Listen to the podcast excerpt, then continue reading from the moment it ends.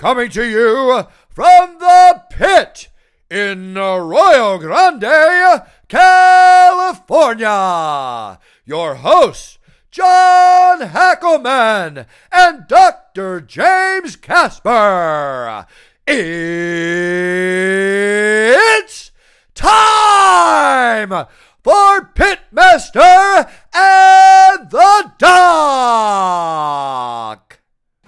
Hey guys, Pitmaster here. I'm here with the Doc. That's why it's called Pitmaster and the Doc.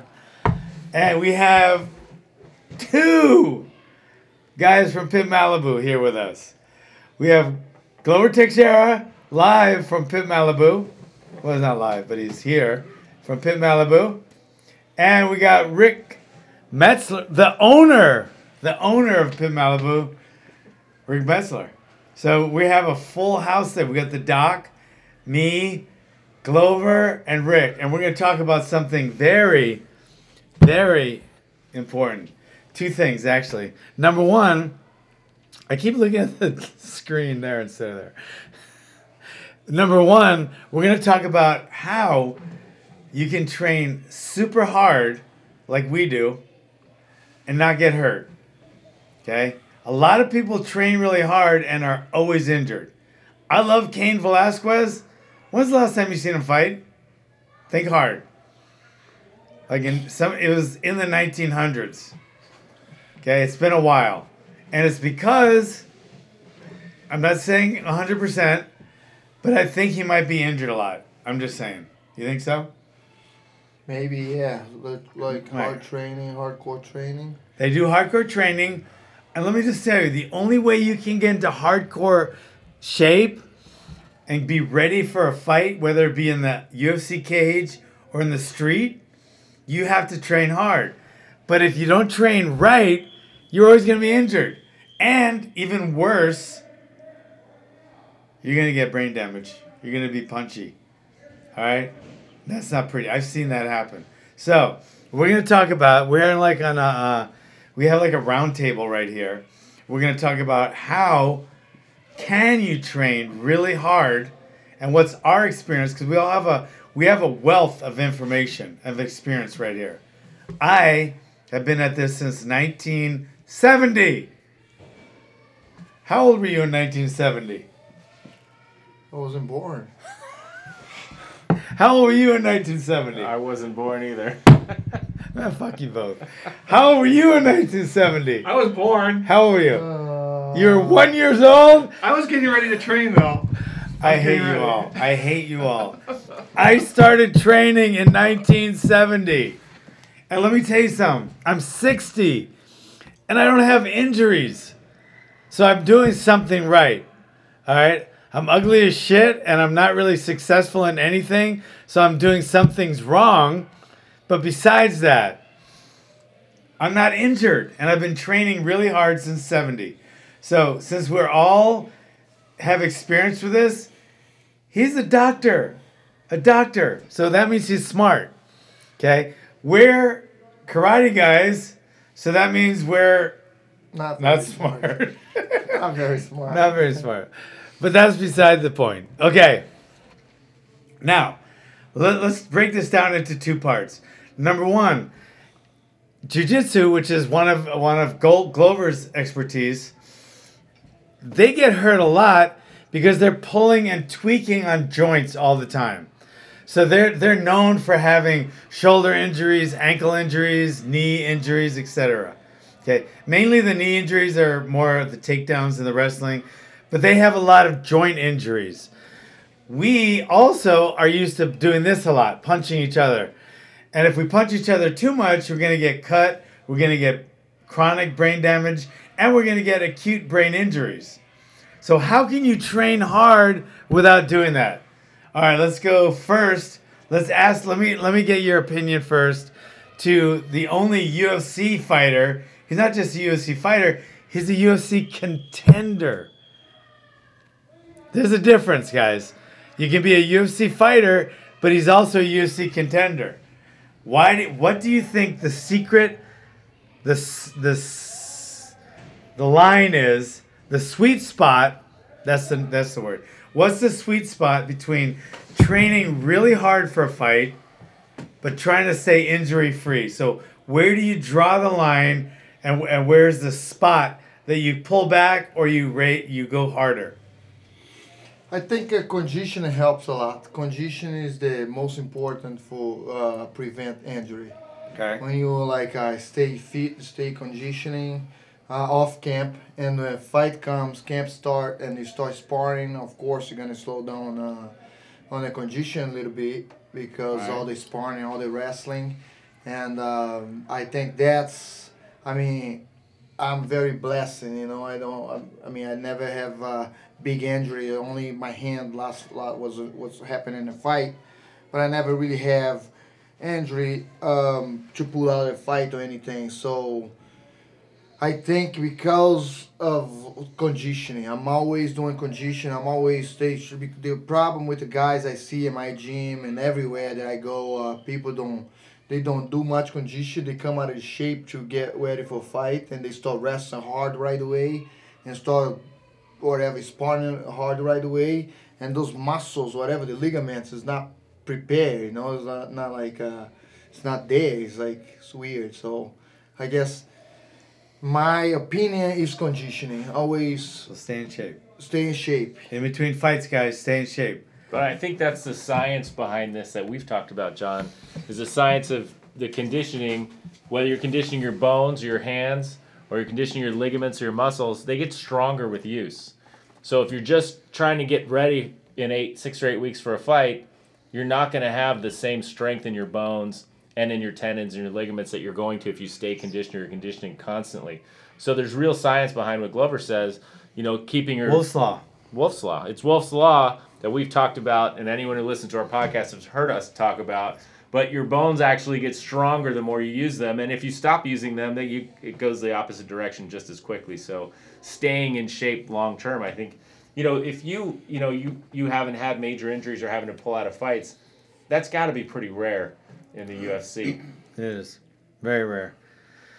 Yeah, yeah, yeah. I mean, I mean, like I, I only have this injury, you know, in the fight, and like it's like um, I think uh, I really think the conditioning, man, the condition, because I'm always doing a hard condition, I hit the bag hard, and I did, um, I I I tore some. It was not tore the bicep, but so I went to to the doctor and everything in Brazil because one after one of my fights, I take ten days off and I come back and um, right away, you know, I say I'm gonna start hit the bag.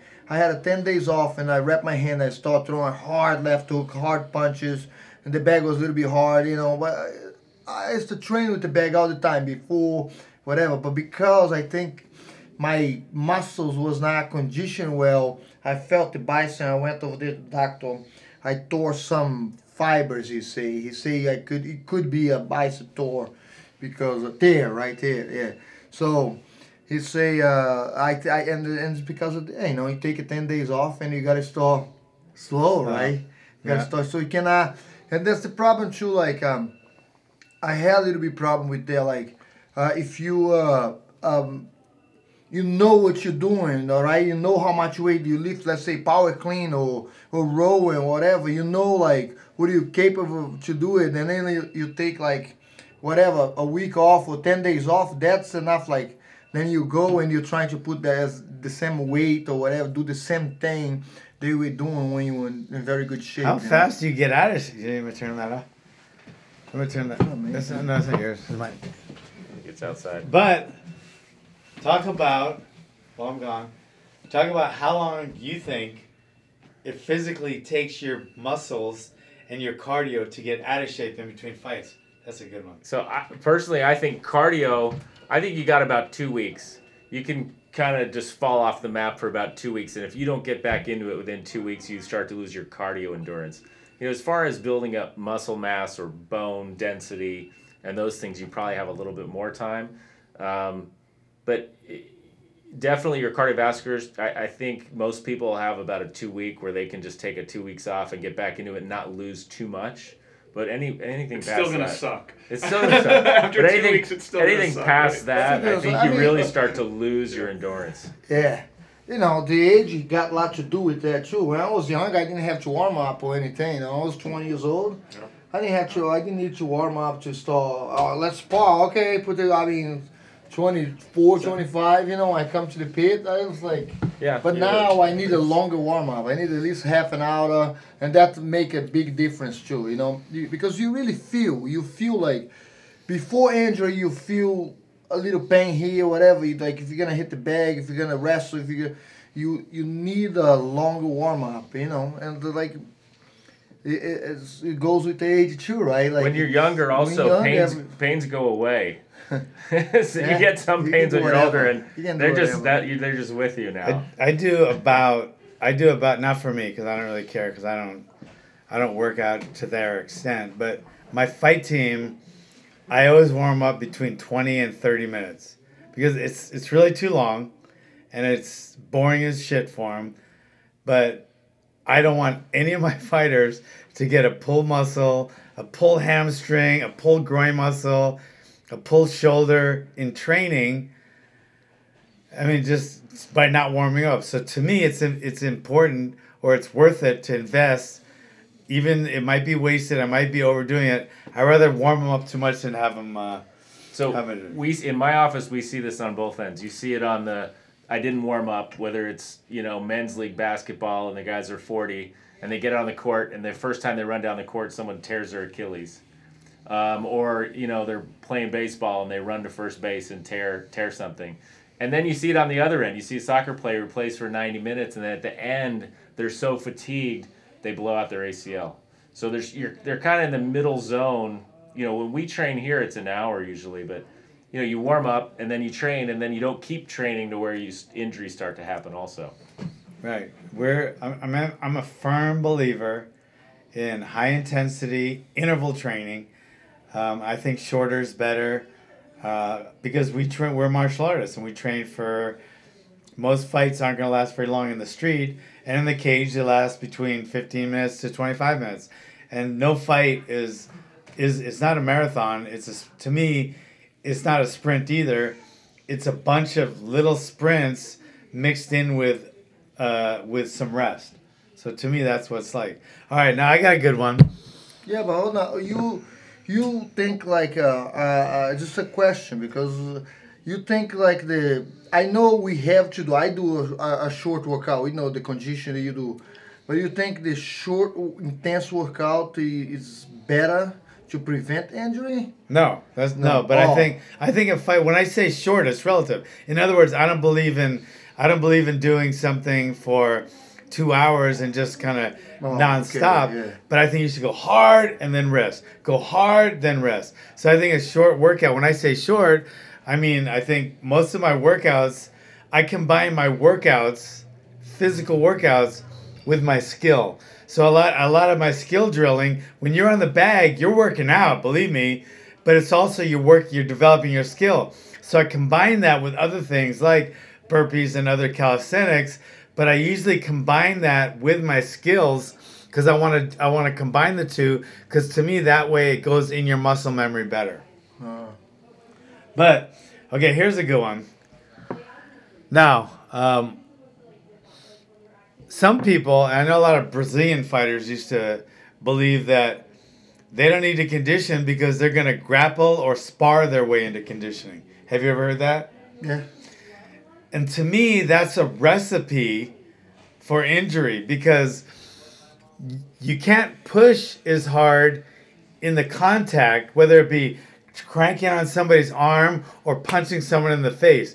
You can't do that to the intensity that you need to in training to get into the kind of shape you need for the fight without constant and chronic injuries.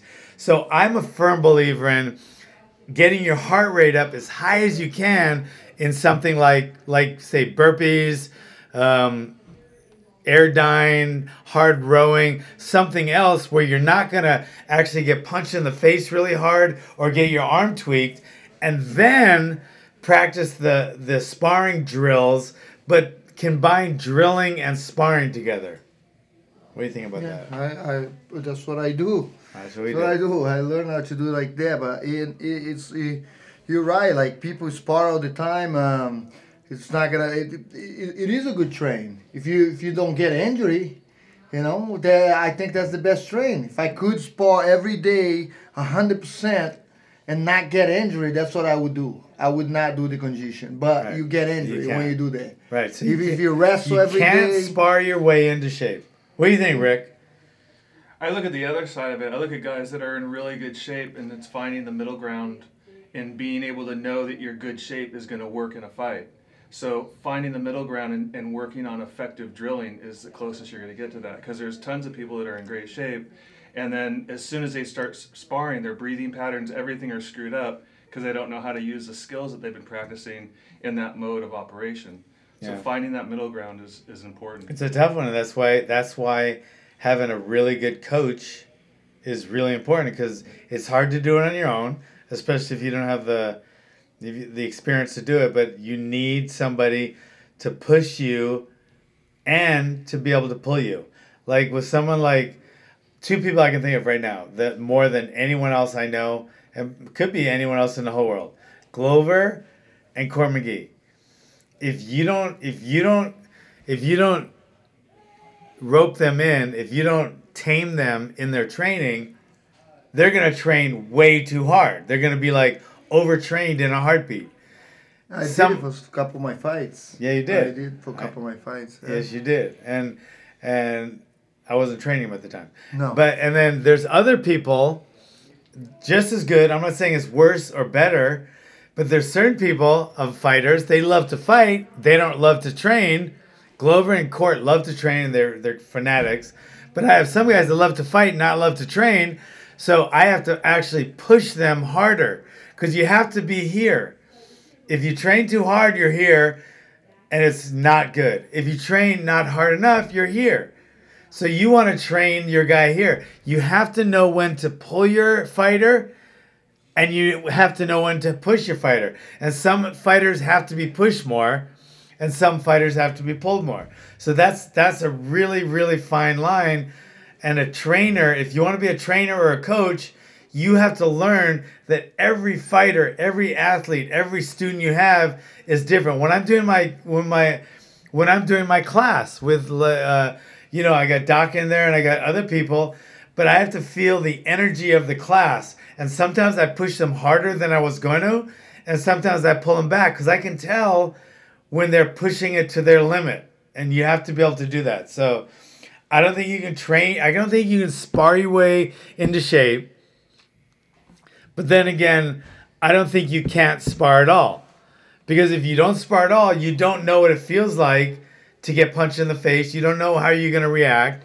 But if you get punched in the face too much and that you depend on that for your training, you're going to have a chronic, you're going to talk with a slur and you're going to be drooling a lot and not remembering your name. And you're going to have broken bones if you do that when you grapple. What do you think? Yeah, I think for me and I, what I see you do in the class, and the injuries that I see in my office, I also see injuries when there's kind of a skill mismatch, you know, and it's usually the guy that's better that gets hurt. but I've seen that um, here too. So I'm always trying to train in the class with the black belts or someone better than me. Maybe it's more dangerous for them. I don't know, but but I do see that, especially um, if I spar with people that are brand new. I think there's definitely way more chance of getting hurt too. So That's tough for us. Like for me, I know for me, Rick and Glover, it's tough because.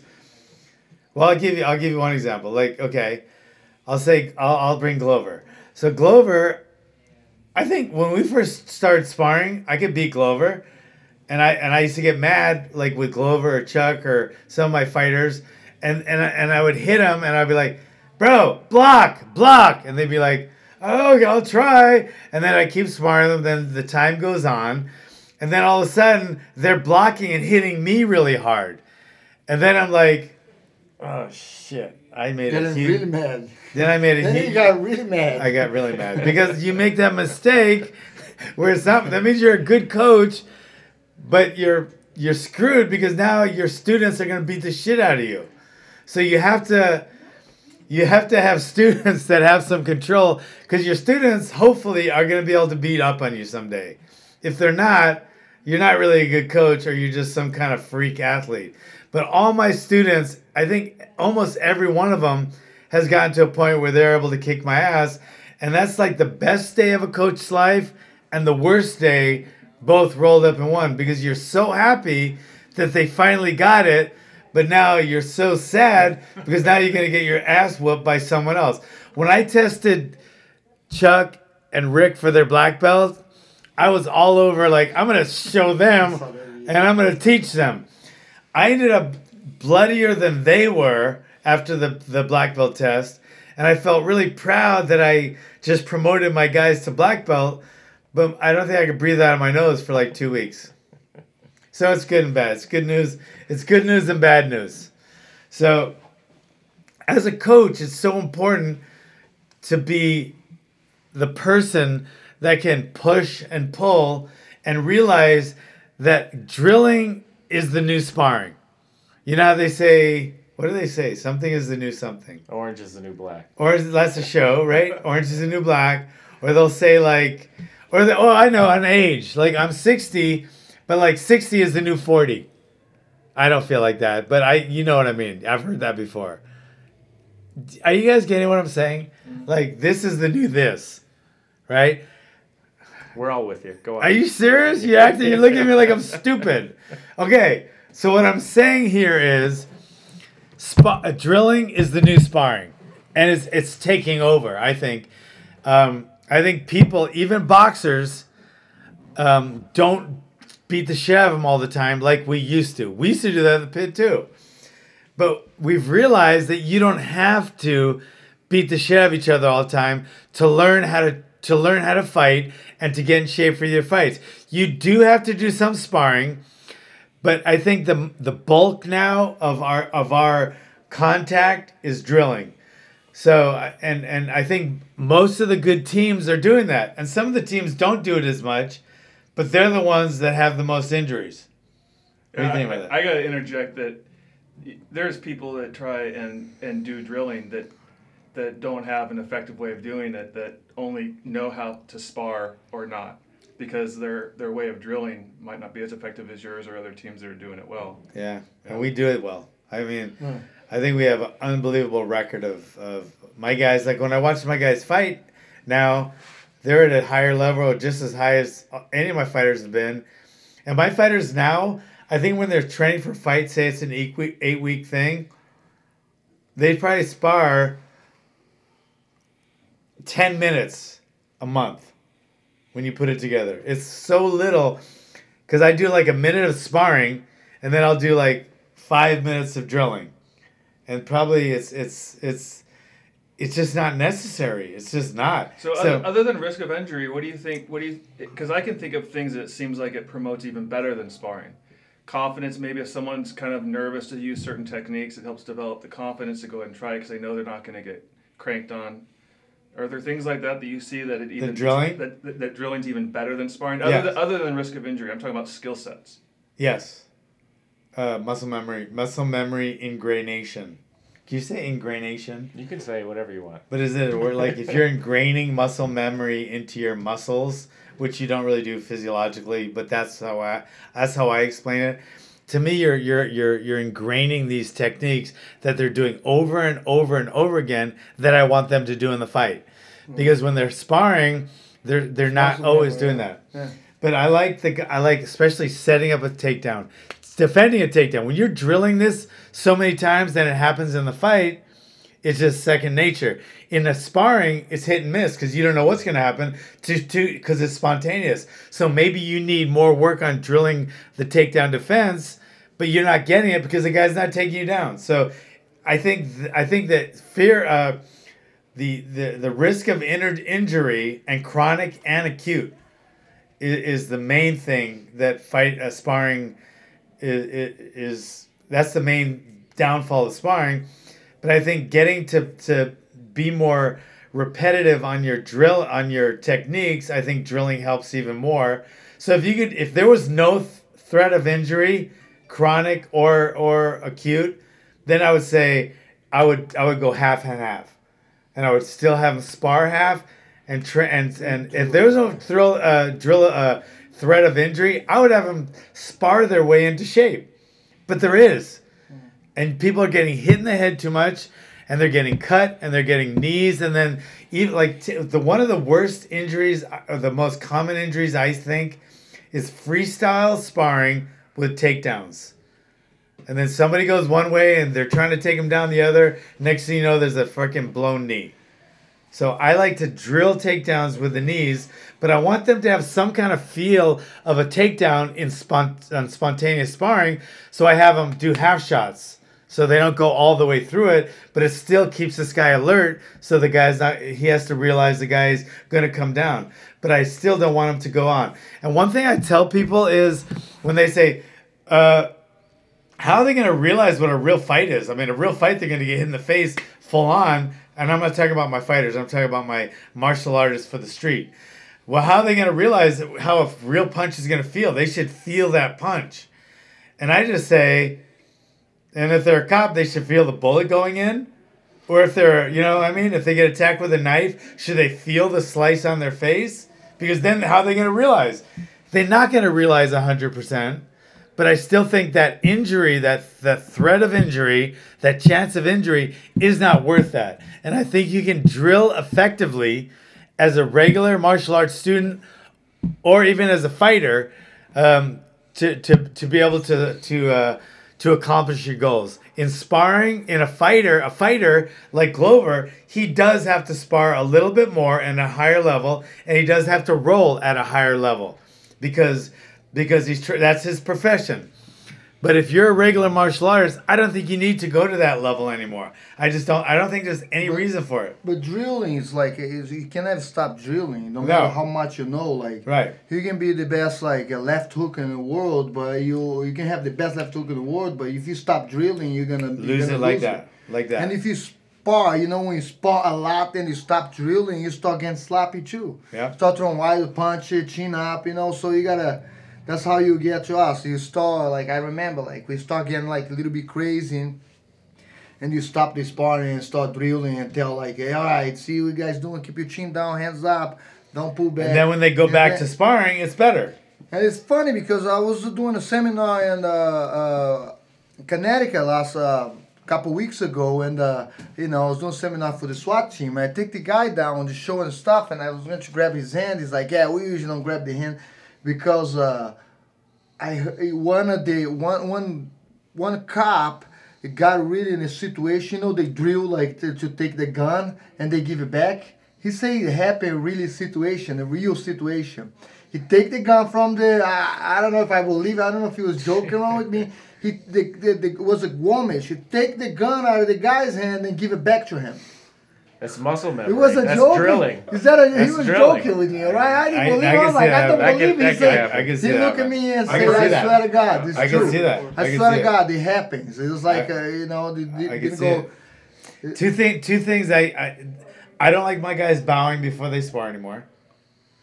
Okay, and I don't like them ever helping each other up, not because of the gun thing, but because I don't, I don't want that. I want that guy to have to get up because in a real fight, getting up is tiring.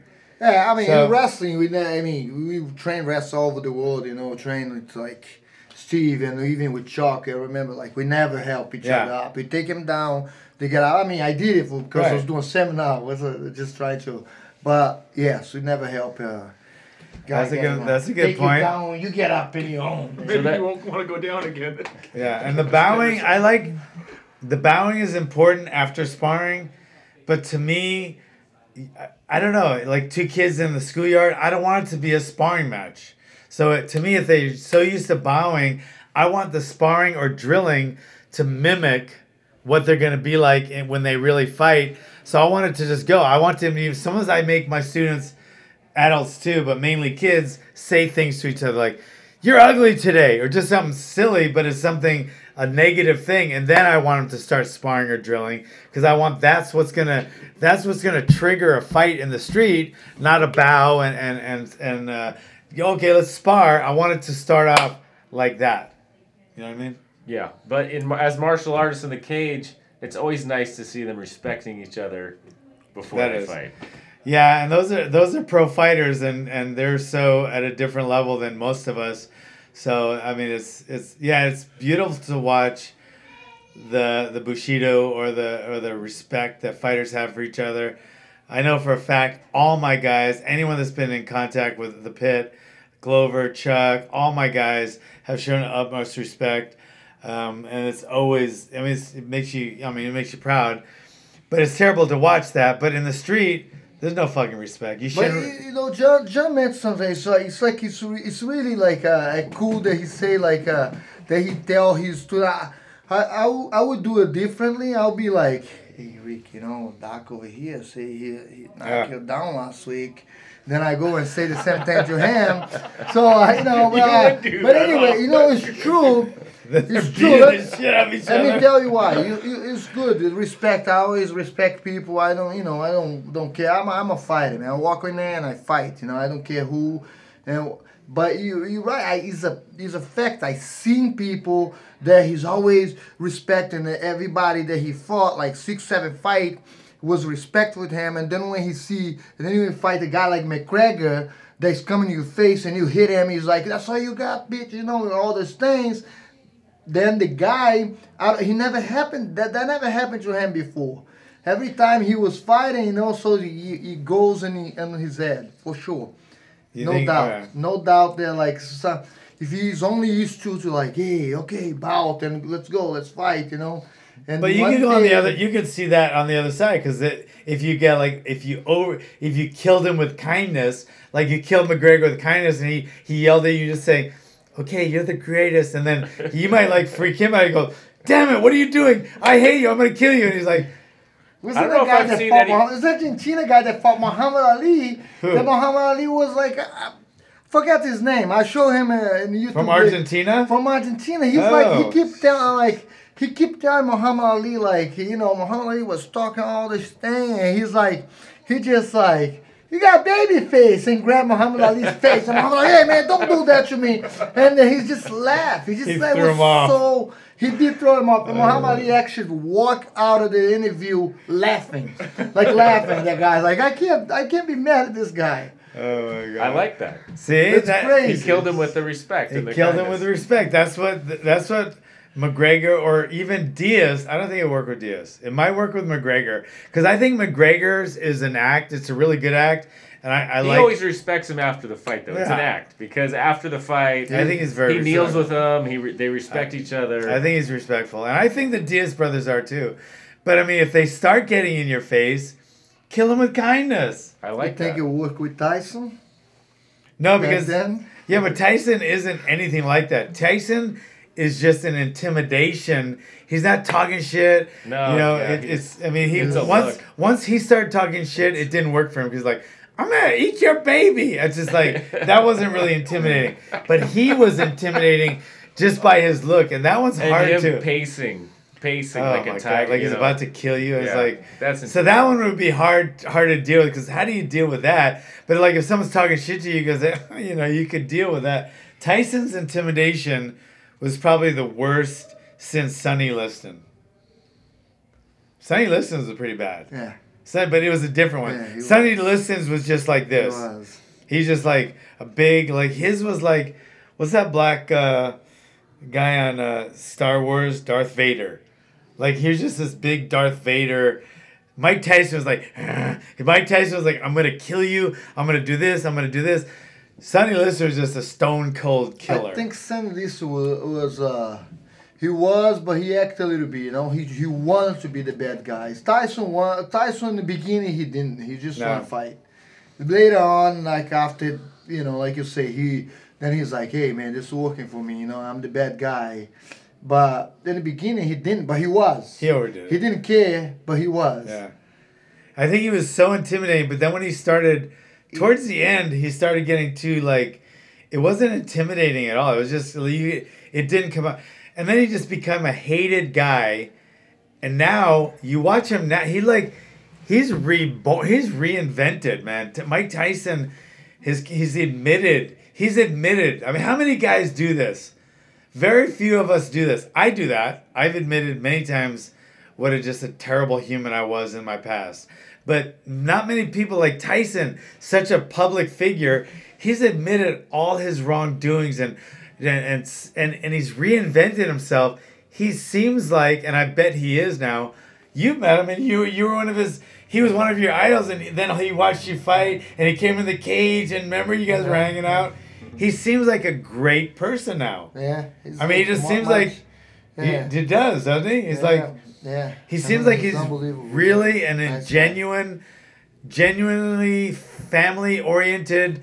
He just seems like he outgrew all that stuff. He admitted it. He just he admits it. He puts all of it out out, out there and just says, "I was a terrible person."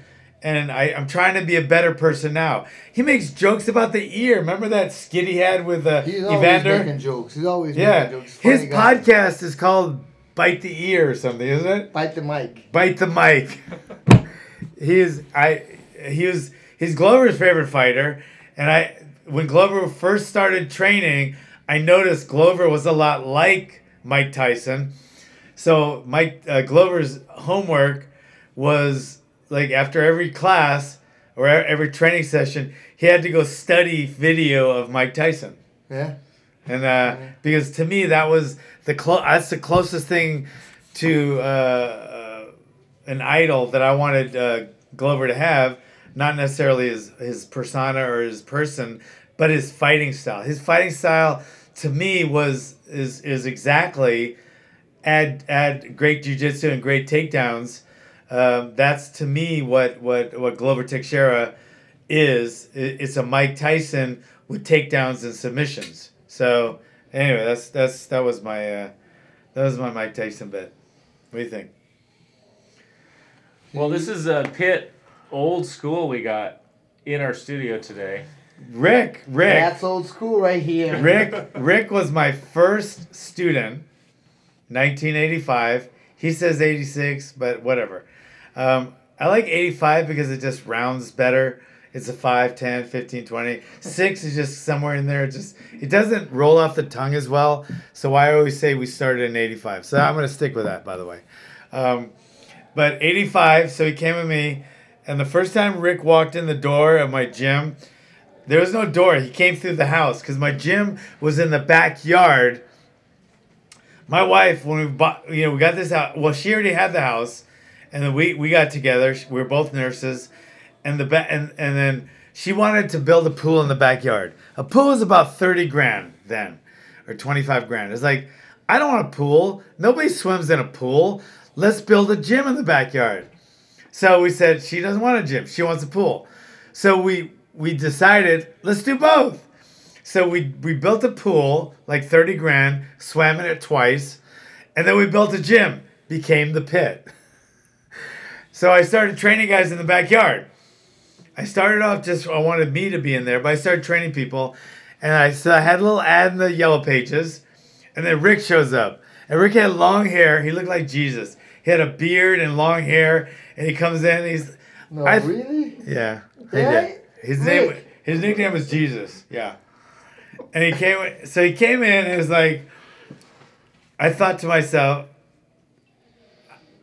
I love Rick, but the first time he came in I just thought the word that came to my head was douchebag. And it was because he just looked like that long hair, beard, and I was like and he started talking about he talked about some other martial art he did, and I was like, I'm gonna kick his ass. Kung Fu San Soo. Kung Fu San Soo, whatever. so, the, so instead of training him, I said, we're just gonna spar today.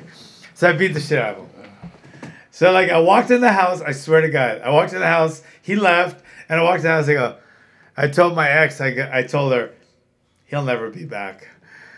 And she, she just goes, oh, why would you do that? I go, I just don't like him, so he'll never be back. I beat the shit out of him. So like the next day, he like comes back. Is like, well, I'm here to train. I was like, what the hell? I okay, we're gonna spar. So this happened like three or four days in a row where I wouldn't even train. We just I just beat the shit out of him.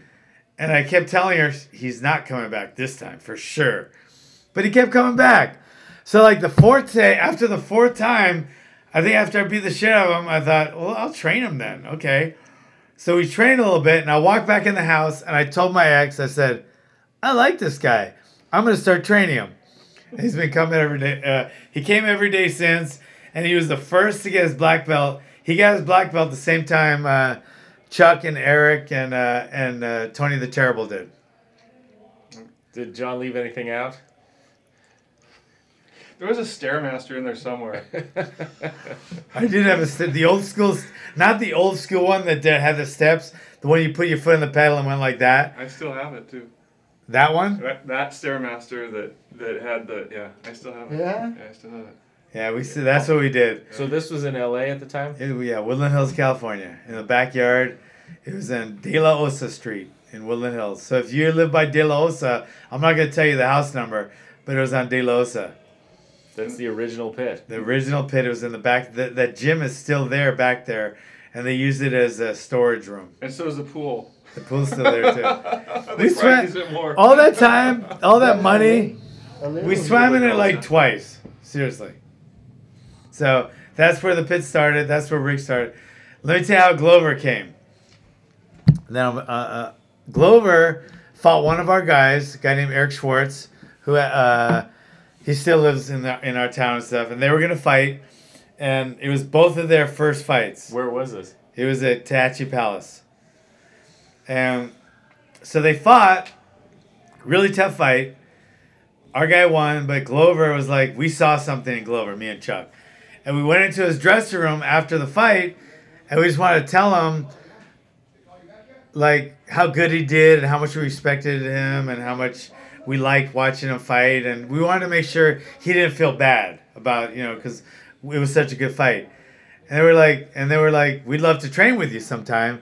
And next thing you know, uh, he's Greg. he was there. Greg, my friend Greg Davis, the new. Oh, okay. Yeah, remember he's the one. Uh, He's the one that Lucas, set yeah. up. Okay, I didn't remember Greg that call part. you and say, yeah, he wants to go over there. So Ah, I don't Where were remember you? that. Where were you living back then? Connecticut. You were living in Connecticut then. Yeah. So we used. So Greg Davis was the middleman. I didn't know that. Greg call. You know, I say I want. You know, John said I could, could train with him. It's like, I, oh, I know John. I can call him. He's a little train. Yeah. So he he got your nickname. He got my nickname. Yeah, he was. He got permission. He asked He got- permission. Yeah, Yeah. he did ask. He was a he was a professional kickboxer, and my name when I was fighting was John the Train Hackleman. So he wanted he wanted a nickname. He wanted to be the Train. So I go, okay, I'm not fighting anymore. Take it. So he was Greg the Train Davis. Yeah. He's a great guy. This is the one that hooked me up over here. I come I over here for that. a month, and I uh, next, you know, went back. That and was next after you time fought Eric. Yeah, That was What, after, what year yeah. is this? Yeah. You And uh, ninety. me, Eric was my first fight. Was 94, uh, 94, 95. well, no, no. Uh, this 2002. Oh, this was 2002 already. Yeah, yeah. Man, I would I never would have said that. When I that. fought Eric. Wow. Yes, 2002. Uh, I thought it was in the 90s. John. I know, It's but I thought- 17 years. I mean, it's been like 17, 16, when you're old, years. when you're my age, these these it just melds. But it shows you it shows you how the martial arts what it does. Uh, uh, one of the original pit black belts fights Glover. They he ends up talking to someone else who you knew back from the old days. Cecil Peoples black belt, right? Yeah. Yeah, Cecil Uh, People's black belt. Yeah. Greg and then Davis. He, and then he recommends you, and then here we are, 19 years later. How how fucking Yeah, cool 17 is that? years later, and then Yeah, I'm gonna have dinner with Eric tonight. Yeah. It doesn't That's get right. Yeah, his than first opponent. He's gonna pay. Bastard. But so that's how that's how we met. Then I got another story about the doc. One of my favorite stories. I just told you guys this one today.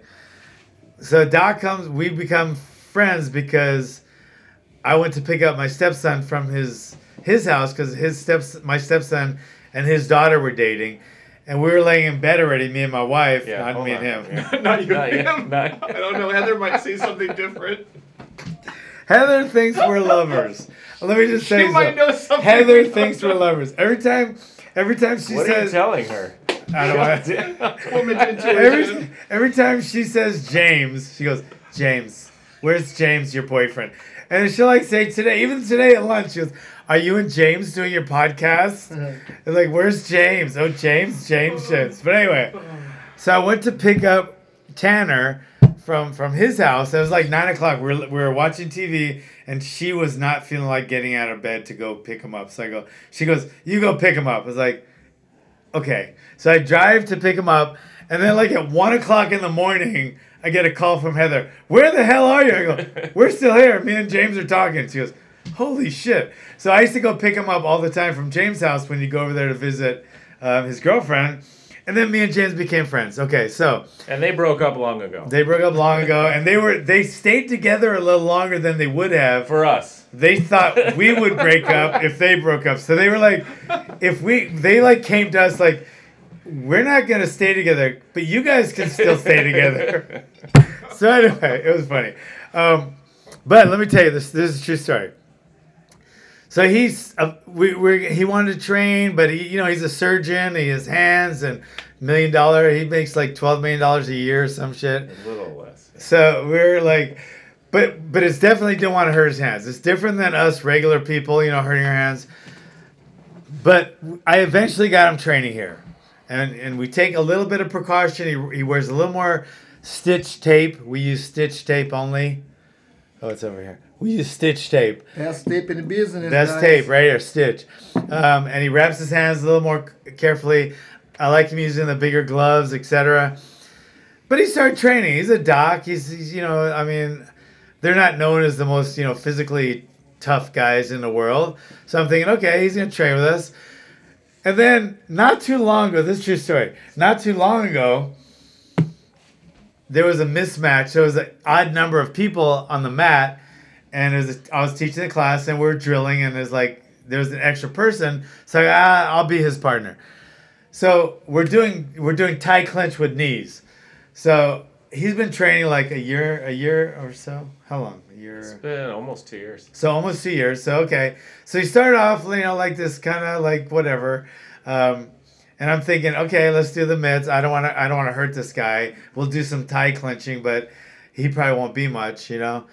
He grabs me with his tie clinch, and it felt like a fucking vice grip on my neck. And he pounded this knee in, and it almost I almost knocked myself out by hitting my own hands. And then that second, the second that knee hit the pad, the first thought I had was, this guy's okay now. This guy, nobody's gonna fuck with him. Nobody's gonna fuck with his family. Nobody's ever gonna mess with him again. He just he has it. I could tell by the the way he clenched and the way he kneed. I thought he might just be a, a doc, but this is the kind of doc. If you fuck with him, he's gonna knock your ass out. So that one knee, just like the time uh, Rick first bloodied my nose, or the time Glover first made me knocked out cold, or something like that, or this this time, I realized I might not be a, about much as a fighter anymore, or whatever, because these guys can kick my ass, but I'm a shit great coach. Always. That's, so that's what I'm getting How's I might get my ass whooped, but at least I'm a good coach. How's the rules for Doc knock someone out? You have to save him after. You- You have to, yeah. It's a have to, Hippocratic oath. It's a Yeah, Hippocratic have oath. but let me tell you about his fucking Hippocratic oath. The time he hit me with that knee, the second thing I thought after it was like, oh, this guy's made it now. He's safe.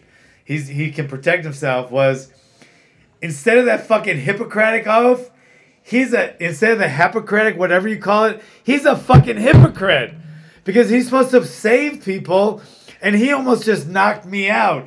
And he probably he did it with a smile on his face. I think as long as you do more good than harm, the balance, the bal- I'm positive on the balance. What, what, what have you done for me but almost killed me? Are we stitched up your finger? You stitched on my I finger. I think we're maybe we're even. we're, we're even-ish. But anyway, we good? We're good, man. This All right, is so. I want to thank uh, Rick, Malibu, Pit Malibu, guys. Best place in the world. Let me just tell you, with Pit Malibu, it's not like you think. They don't train soft over there. Okay, that's the Pit Malibu, but he's he's a hardcore Malibu. We got Glover Teixeira here, who's probably gonna fight in July, and we got Doc here. So we want to thank you guys for being here. Share this uh, podcast because we are taking over. I love you, Joe Rogan. I mean, I really do. I love your show and all, but we're taking over.